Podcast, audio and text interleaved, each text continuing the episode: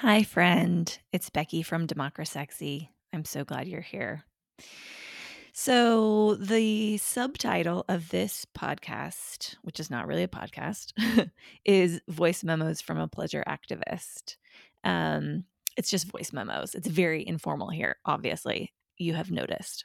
Um, so, I wanted to back up a second and explain what I mean when I talk about pleasure activism. And I'll take you back to when I first decided to get involved in political activism, organizing. It was after Trump was elected. Um, before that, I really had not done anything besides vote in terms of uh, political organizing.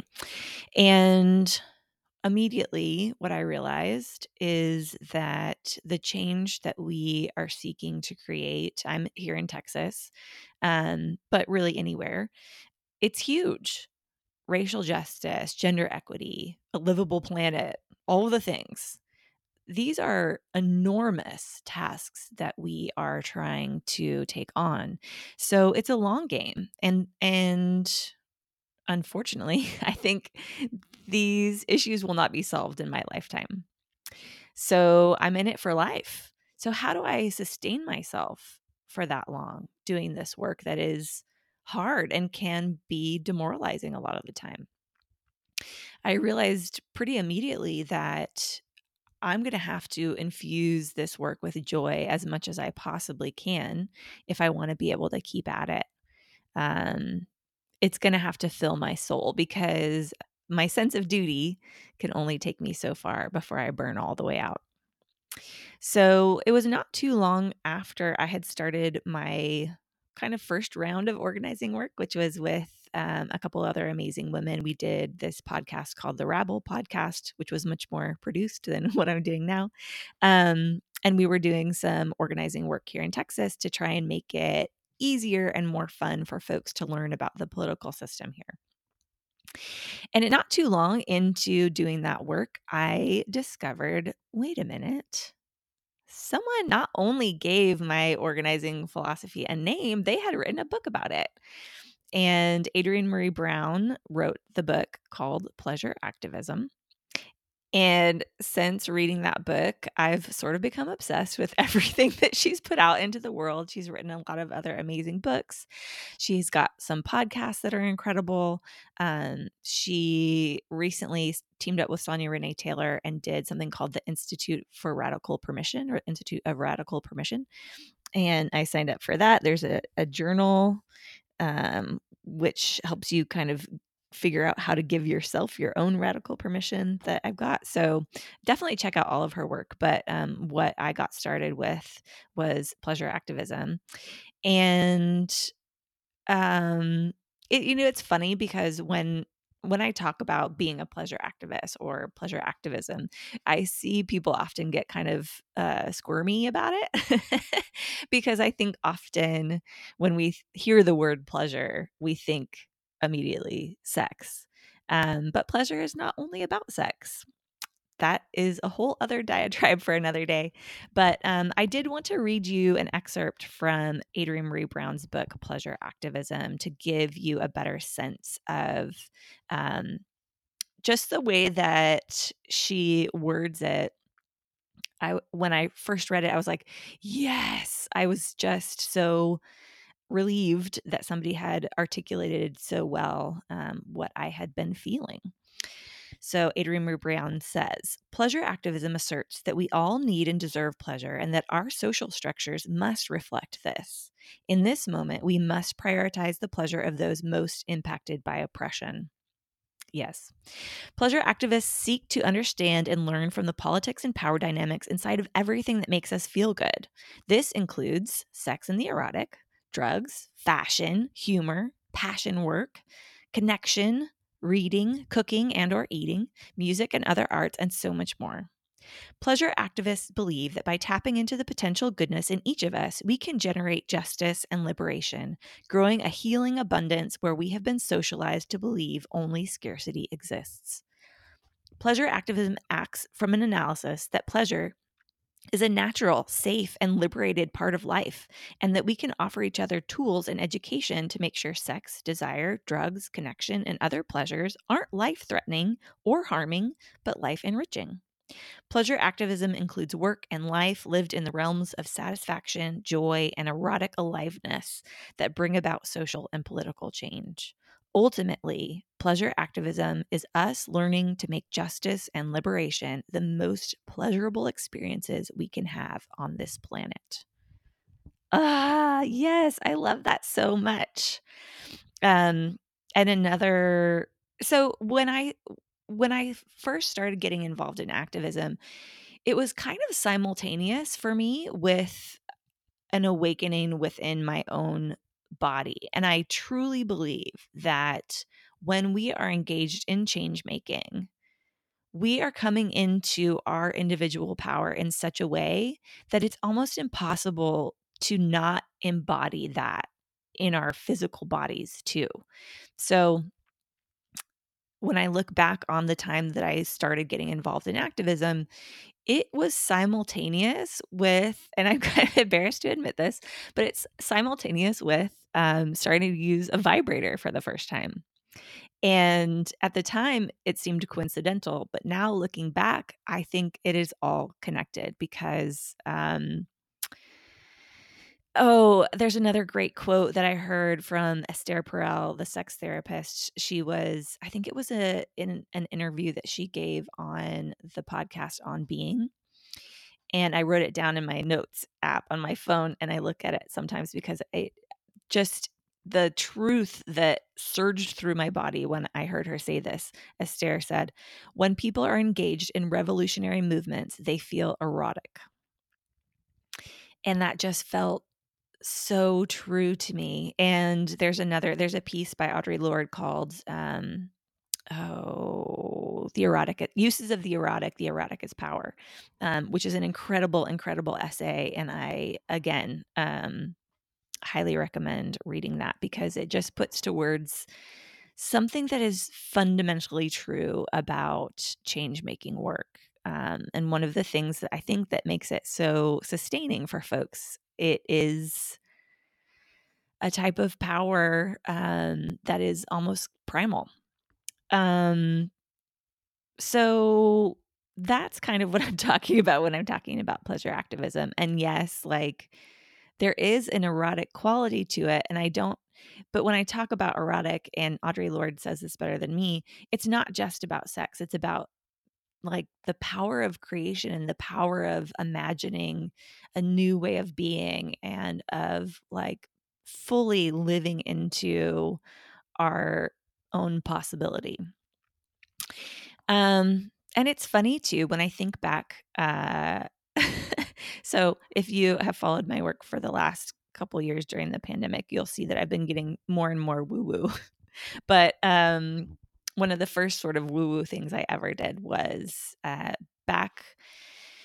I have two kiddos, they're six and eight years old now, but um, before getting pregnant with each of them, I spoke with a psychic. And before getting pregnant with my second daughter, I remember the psychic, I, the psychic sort of asking me what had been going on in my life and and and whatnot. And I talked about how much fun my husband and I were having at the time. Um, like going to see music and just doing lots of creative things and fun things. Um, we it was just a very lighthearted time in our lives. And I will never forget her telling me, "Oh, having fun and being full of joy is a very welcoming environment for creation and for new life." So she predicted that I would get pregnant like not too long after. And she was right, which was actually kind of surprising for me because um, I had had to do fertility treatments and it, it, had taken like a year and a half. And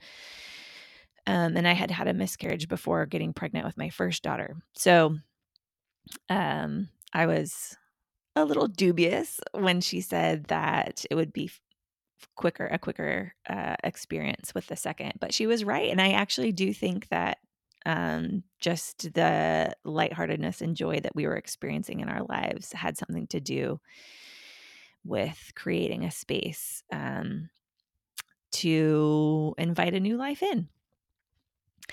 So, all of that to say, um, when I'm talking about pleasure activism, I'm not saying that we should ignore painful realities or simply add sprinkles to a shit souffle, which sometimes Texas certainly can feel like.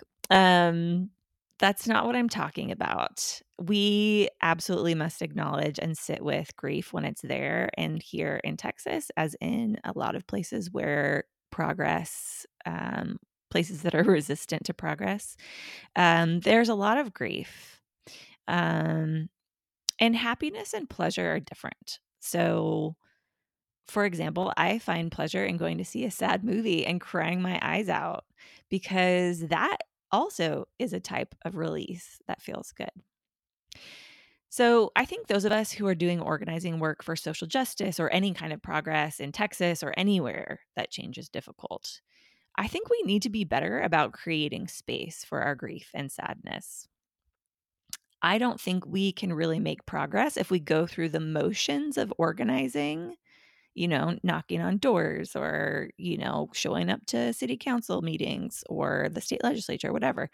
I don't think we can go through the motions of organizing without dealing with our emotions.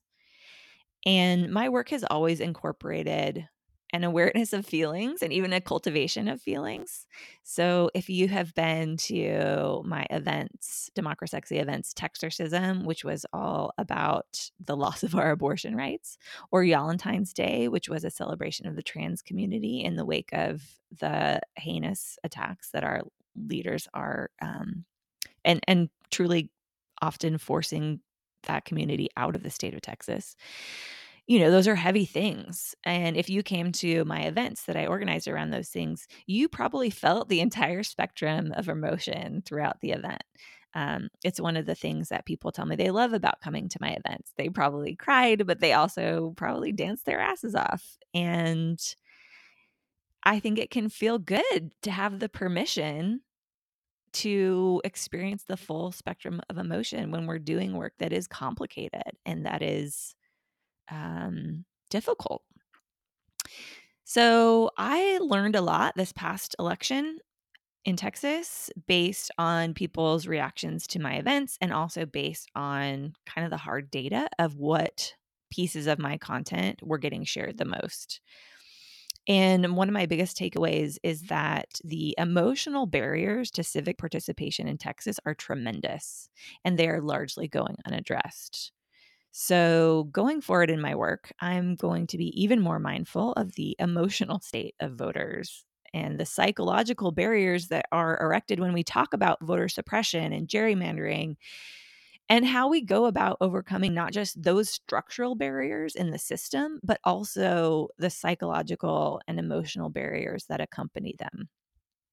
This has always been an important but neglected part of the organizing efforts I've seen, but uh, heading into a state legislative session where Texas Republican politicians, based on their recent victory, feel empowered to go all in on transphobic, racist, misogynist policies, the emotional and community building components of our organizing work cannot be ignored anymore. If we are to be resilient, paying attention to our emotional and psychological state as organizers is required.